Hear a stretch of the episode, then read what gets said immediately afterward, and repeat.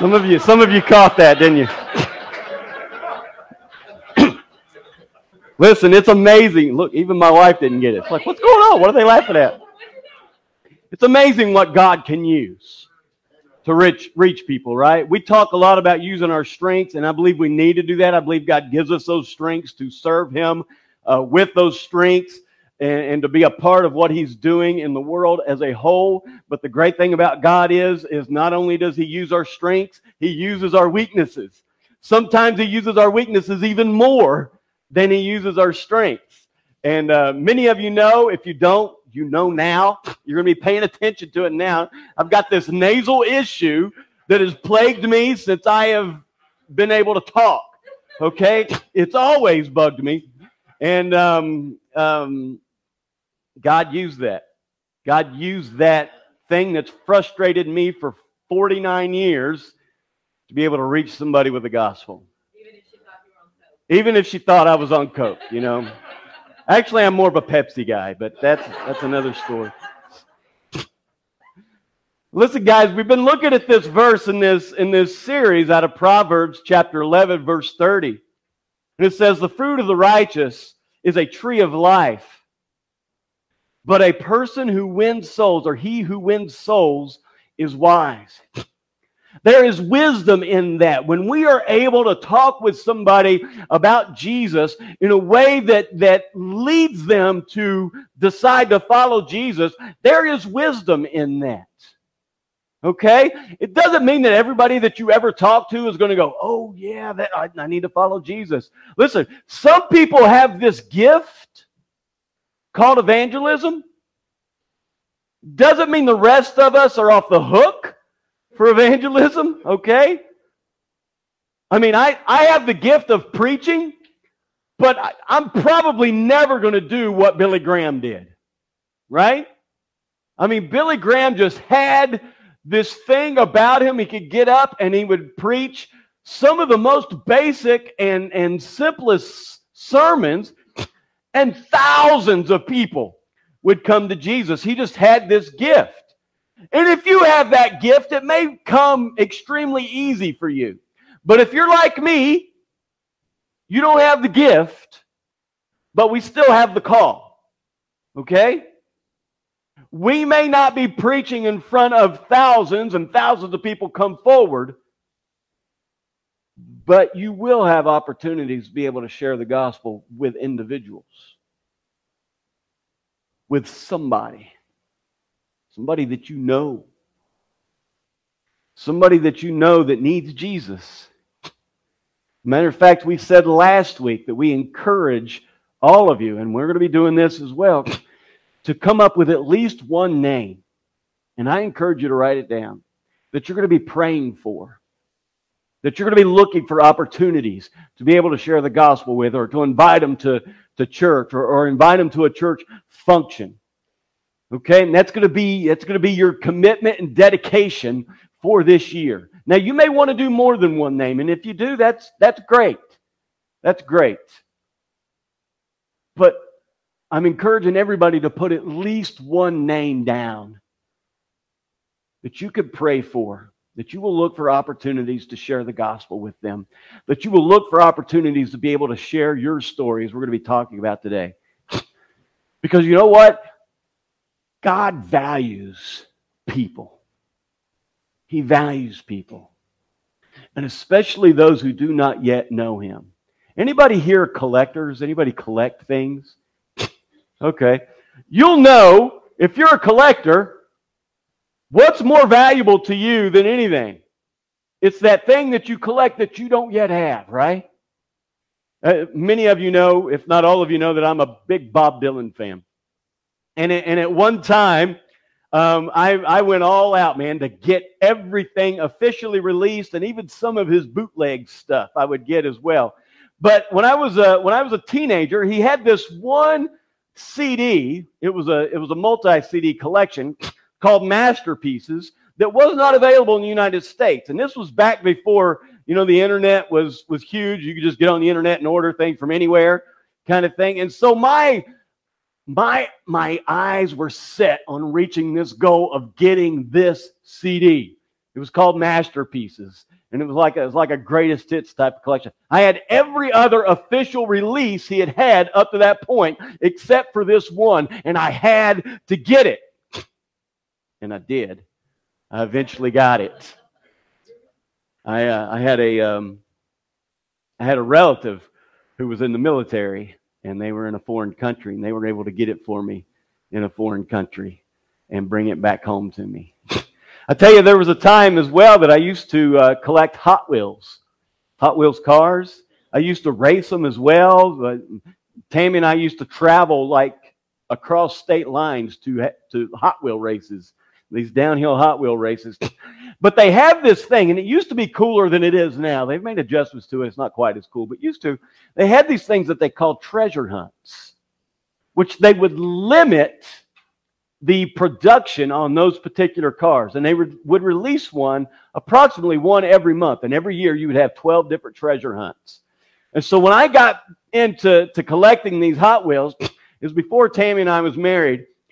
And I was I was working at a uh, a a car manufacturing place. I was I was building Toyotas, Avalons, and Camrys. Okay, and I would get off at like two o'clock in the morning, and I would stop by Wal- uh, like three WalMarts on the way home, and I would go in because listen, the good stuff would disappear by daylight. And if you wanted the good stuff, you had to get it because there were always people in there looking through the Hot Wheels stuff when I would go into these stores.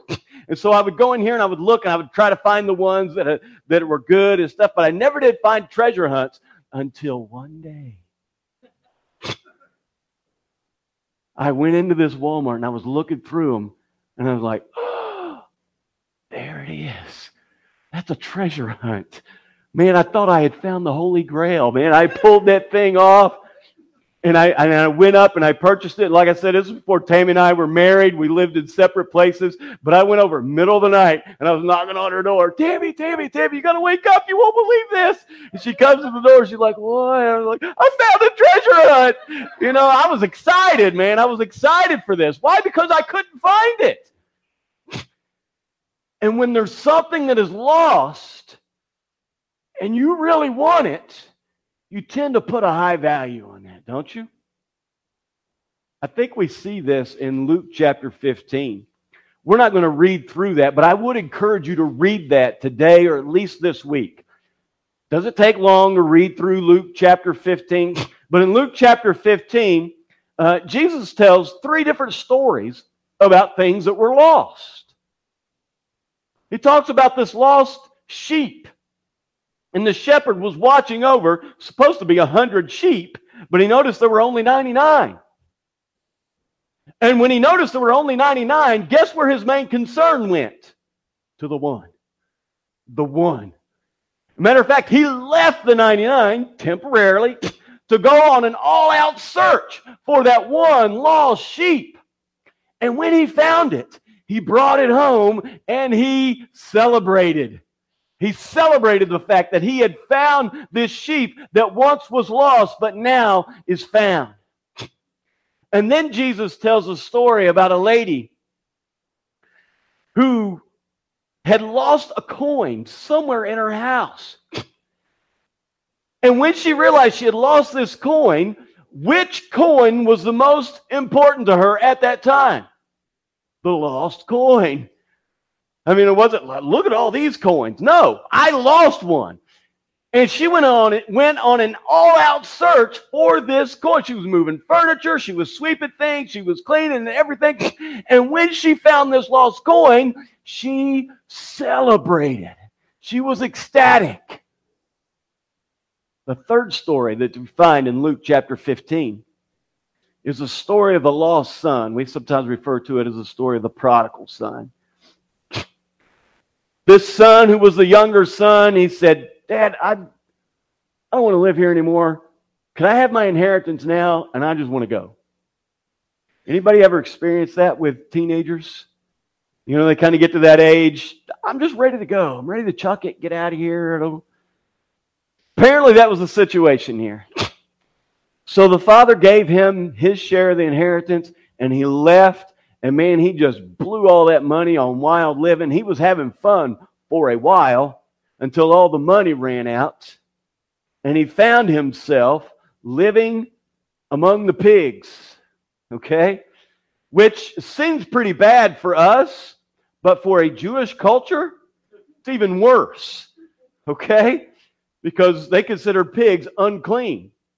Have you ever seen a pig? They are unclean, right? And it's in that moment that he thought, you know, even my dad's servants live better than this. I may no longer deserve to be his son, but maybe he will have enough grace and compassion to accept me back as a servant. And so he begins the long journey back home. And if you read this chapter, and I encourage you to do that, you will see that the father noticed the son returning while he was still a far way off. You know what that insinuates to me? That even though the father did not go on an all out search like we did with the sheep and the coins, we do sense that the father was looking out for the son every day. I mean, can't you just imagine the father going out, maybe to the edge of the property, and just looking down the road and thinking, is he going to return today? And he just stood there, maybe for several minutes, maybe for several hours. I don't know, maybe all day long at times. He just stood there waiting for his son to return. And can't you just imagine the disappointment when he came to the conclusion, he's not coming back today?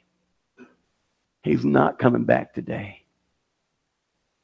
But imagine the feeling when finally he noticed a far way off, as the scripture tells us, his son was coming home. And man, when he did, he wrapped his arms around him. He brought him in.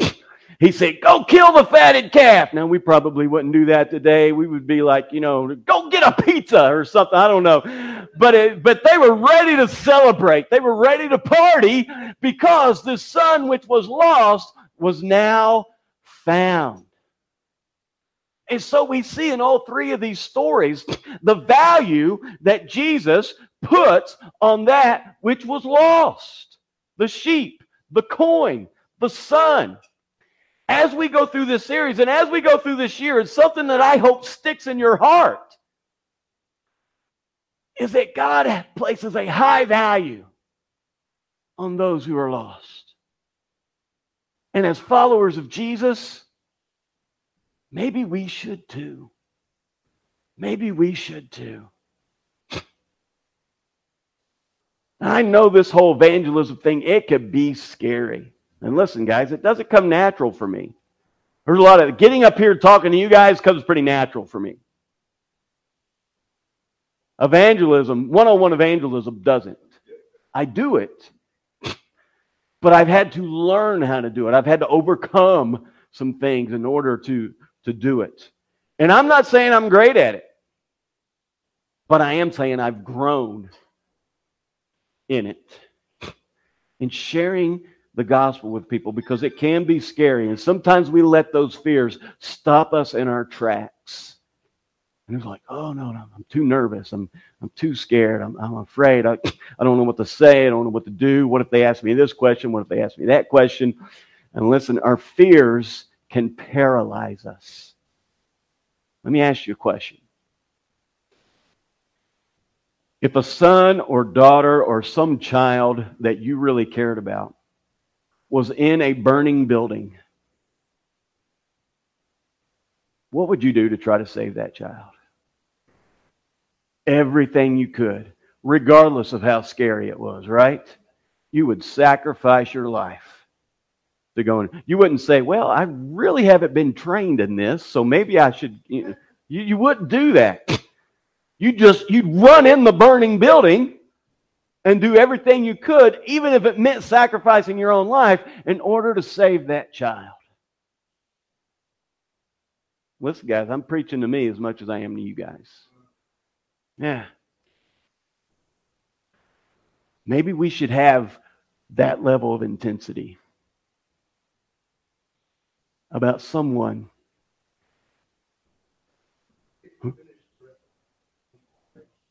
All right.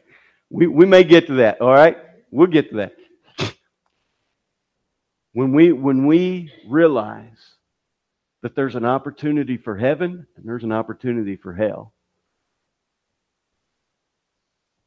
what direction do we want people to go? I'm not talking about going over and beating people over the head with the Bible and, and stuff like that because that is seldom, if ever, effective. But I am talking about having a heart that is crazy in love with God and with people, and you want to see the two connected. Especially if you've had that connection yourself, you know what that's like. You have that hope that is within you. And let's just share that with people. Matter of fact, in 1 Peter chapter 3, verse 15, it says, Always be ready to give an answer to anyone who asks you to explain the hope that you have in you, but do it with gentleness and respect. Always be ready to give an answer. Does that mean you have all the answers? No, it doesn't mean you have all the answers. But it does mean you have some of the answers, even if the only answer you have is Jesus. Do you think that answer is sufficient for the hope that you have in you? Absolutely, it is. Absolutely, it is. And if they begin to ask questions, you know, answer them as best you can. And if you can't, say, I don't know. That's okay to say, I don't know. Or let me talk to so and so. They may know the answer to that. Or let me find out. Or, you know, whatever. Be honest with them. Don't try to answer something when you don't know the answer. Just be honest with them. But we want to share this hope, especially, especially when they are the ones that open the door, right? When somebody comes to you and says, Why are you so different? Let me tell you. Let me tell you about my Jesus. And it's just sharing your story with other people about what God has done in your life. And I love that little tag that Peter puts on the end of this, but do it with gentleness and respect. Again, the church sometimes has a bad name. Sometimes it's not deserved, but sometimes it is. Because we have, we have not been biblical in the way we tell people about Jesus. Some of the missionaries that were sent to reach the Native Americans in this country didn't do it in a biblical way. And for that reason, I believe is the reason that, that they were not very effective in reaching Native Americans with the gospel. It was, yeah, yeah. We they they had a thought, and listen, guys. Sometimes we fall into this. They had a thought that in order to lead people to Jesus, I had to convert them to my culture as well. Okay? Never confuse your culture with Jesus. If Jesus is anything, he's countercultural. Okay? To all cultures. And so we want to be able to share the gospel with people with gentleness and respect. Doesn't mean that we back away. It doesn't mean that we, were, we're timid in the way that we share the gospel. We're very courageous in the way we share the gospel. But you could be courageous and still be gentle and respectful in the way that you do that. We're talking this morning about sharing your story. And we want to look at three parts of sharing your story. And first and foremost is your testimony. Your testimony. What has God done in your life? We looked at this verse last week. We've looked at it before. Um, Acts chapter 1, verse 8, which is the key verse, I believe, in, um, in the book of Acts.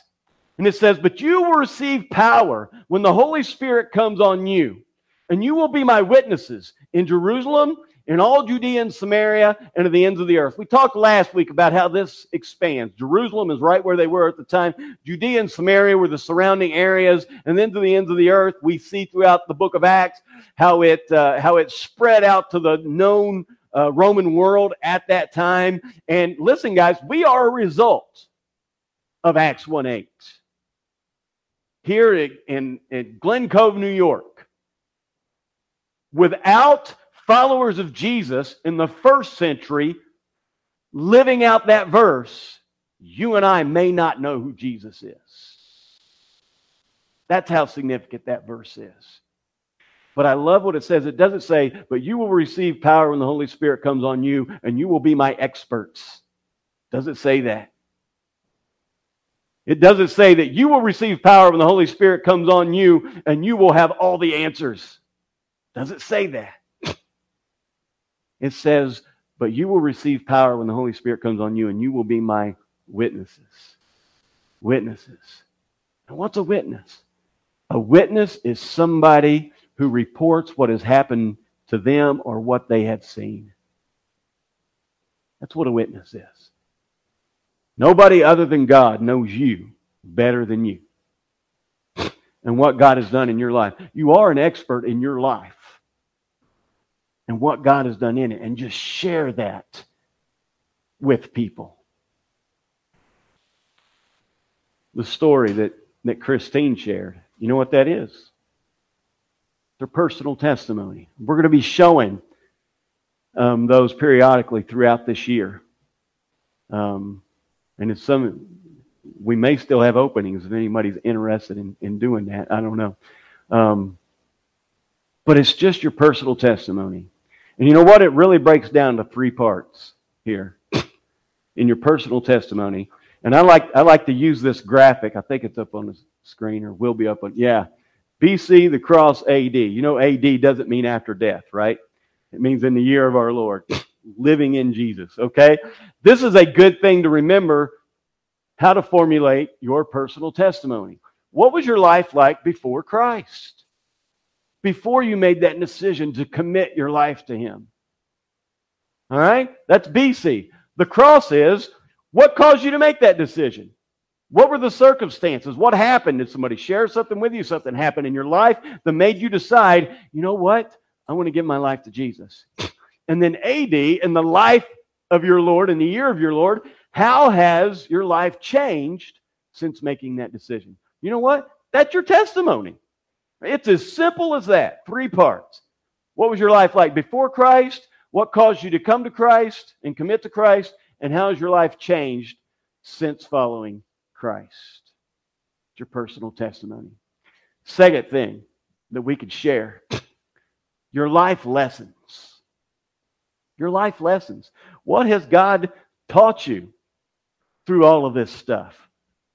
Because you're, one person put it this way your message is a combination of your mess and your age. Right?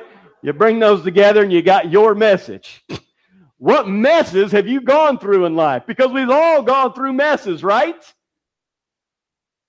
But God has pulled us through those messes.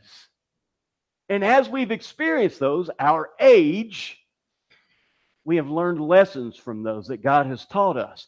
And we can share those with other people. Because listen, it is wise to learn from experience, right? But it's even wiser to learn from somebody else's experience. Don't feel like you got to experience everything yourself. And the same is true as for others. Don't just sit back and say, well, I had to go through it. They're probably going to have to go through it too. No, share with them what you've learned through your experience so they don't have to experience that. They can learn from your experience.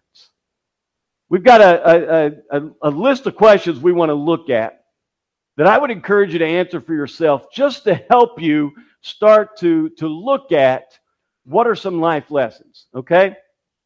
Here's some life lesson questions I would, I would encourage you to, uh, to answer for yourself. You may want to write these down. You may want to uh, get on Facebook or YouTube and, and go back to this message and, and look at these. Uh, but I do encourage you to go through this process. Number one, what has God taught me from failure? Because we've all experienced failure, right? What has God taught me through that, that those times that I have failed? Number two, what has God taught me from a lack of money? Anybody ever been there? Yeah, we've been there. Haven't Most of us have been there where we've been in a lack. Maybe you're there now. I don't know. But God teaches us lessons through that. And we need to make sure that we know what those are so that we can teach others. Number three, what has God taught me from pain or sorrow or depression? I mean, we've all experienced probably all three of those at one time or another, but at least one of those three we've experienced in our lives. And what has God taught us in those valleys that we have gone through? The next one is what has God taught me through waiting? Waiting. You know, you know the, the, the old thing is that you never ask God for patience because he'll give it to you. You know? and how does God teach you patience? Uh, by making you wait, right? You know, what are those lessons that you've learned that you could share with other people because of that? What has God taught me through illness? Through illness. Maybe your illness or somebody else's illness, somebody that's close to you. What has God taught you through your illnesses? Next one is what has God taught me from disappointment? as you've experienced disappointment and maybe even been disappointed with God. Philip Yancey wrote a book several years ago titled Disappointment with God. And you know, his publishing company, which was a Christian publishing company, almost didn't let him use that title. It was like, I don't, they said, I don't think the Christian public is ready for that kind of title Disappointment with God. He won that battle, and it was actually the title of the book. And it's an excellent book, by the way. Um, looks a lot at the book of Job in that book. But what has God taught you through those disappointments? And then the last one what have I learned from my family, my church, my relationships, my small group, and my critics? What have I learned? That's a tough one, isn't it? What have I learned from my critics?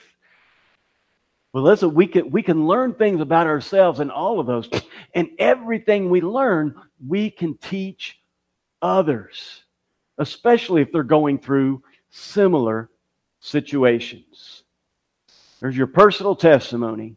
There's your life lessons. And then the last thing I would like to talk about are your godly passions. What are those godly passions that God has put in your heart? That man, you just you just got to talk about them. Matter of fact, Matthew chapter 12, verse 34 says, Out of the overflow of the heart, the mouth speaks. What are those things that God has done in your life that it just it hits you right in the heart? It's your it's your passion. It's it's what gets you up in the morning. It's what keeps you up at night. Because you see where people of great passion have changed the world.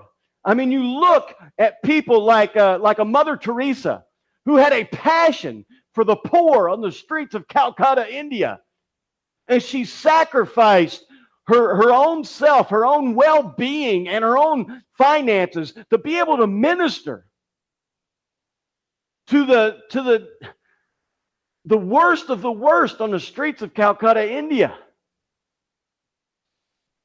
You see a person like Billy Graham, like we talked about before, and his, his passion to lead crusades, not just throughout this country, but throughout this world, where thousands of people would decide to accept Jesus. He, he was doing that as long as he could walk, he was doing that. Why? Because it wasn't a job for him. It wasn't just something that he did. It was a passion for him. It's what kept him up at night. It's what got him up in the morning. It's a passion. When we read about Paul in the book of Acts, and Paul had a passion for reaching people with the gospel and for starting new churches. And let me just tell you, starting new churches is tough. I've been a part of two church plants, and it is a tough thing to do.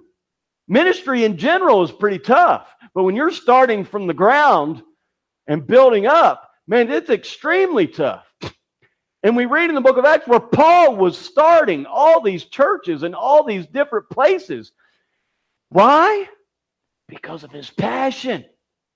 Because he has a passion for that. He endangered his life. His body was worn out. He suffered persecution, but he didn't quit because he had a passion for that. Do you think that godly passion in Paul had an effect on the people he came in contact with on a regular basis? Yeah, absolutely. I mean, I've been here long enough. You guys know what my passion is, right? I have a passion for helping people live in their enthusiasm zone. Okay?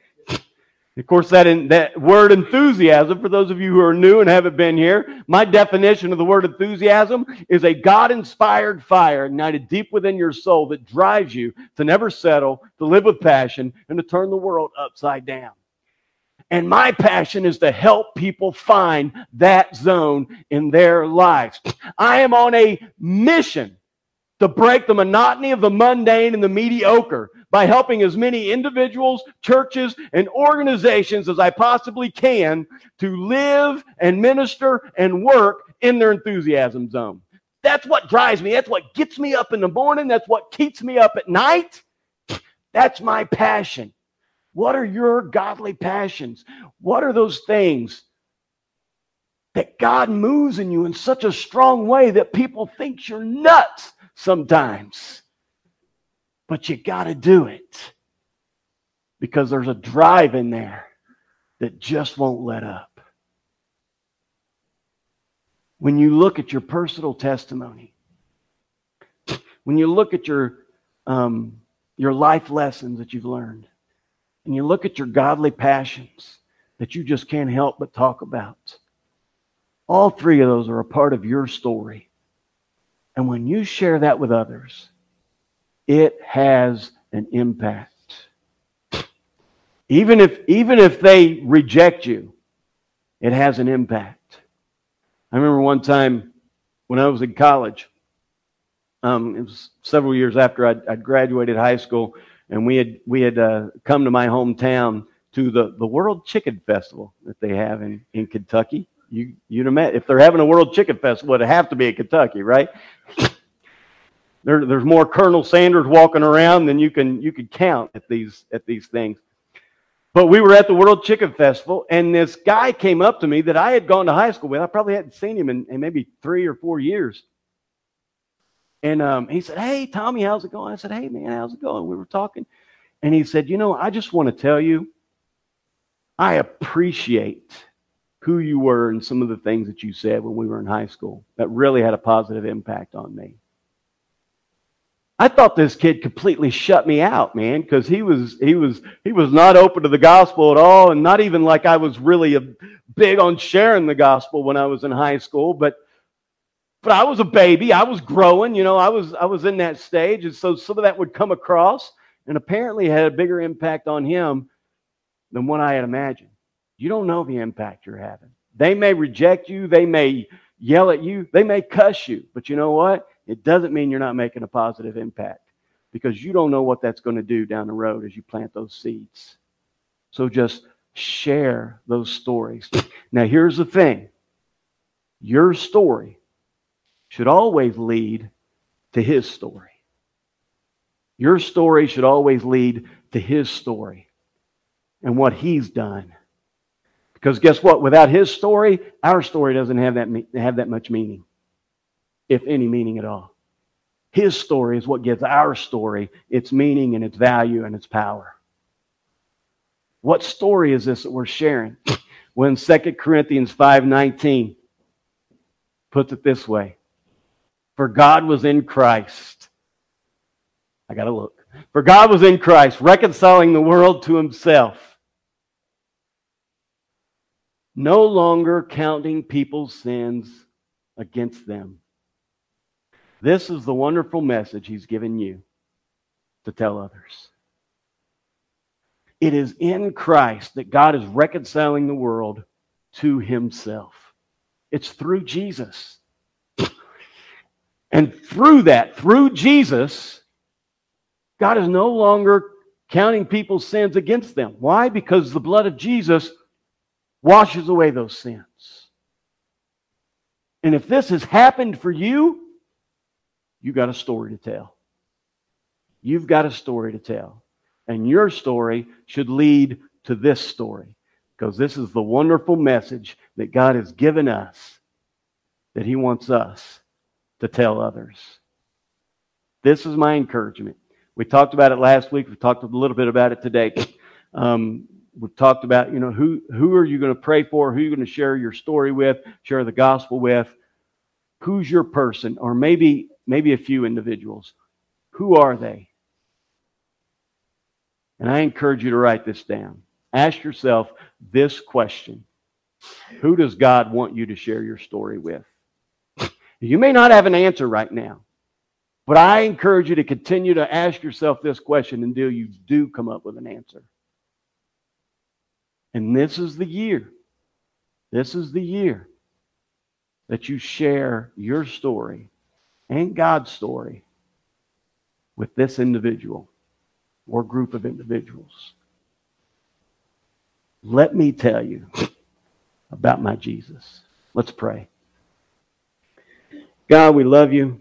We worship you. We thank you for the love that you have for us. God, we thank you most of all for Jesus, the greatest expression of your love that we could ever imagine. The fact that you sent your one and only Son to die for us so that through him we could spend eternity in heaven. Why? Because through him you no longer count our sins against us. God, we thank you for that. We thank you for the hope that we have in that.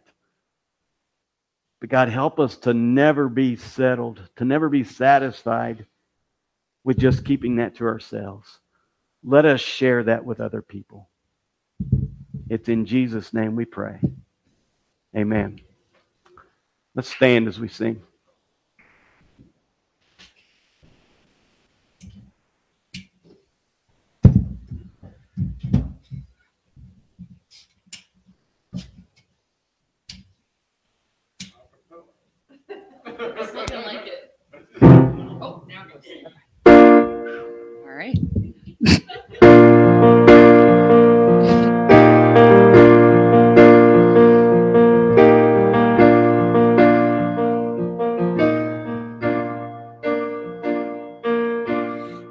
Lord, you are here in this place.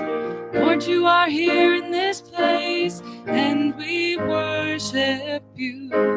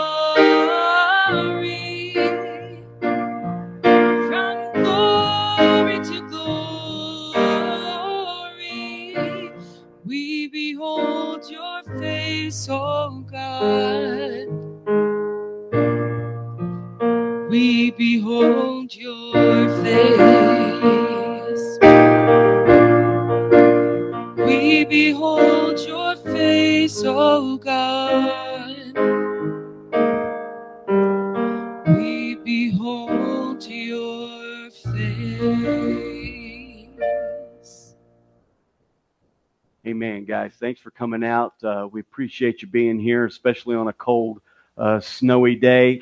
Uh, we will keep you updated from week to week what um, what we're doing each week. As of right now, everything will remain the same, um, but we will we will discuss that this week and try to get that message out to everybody.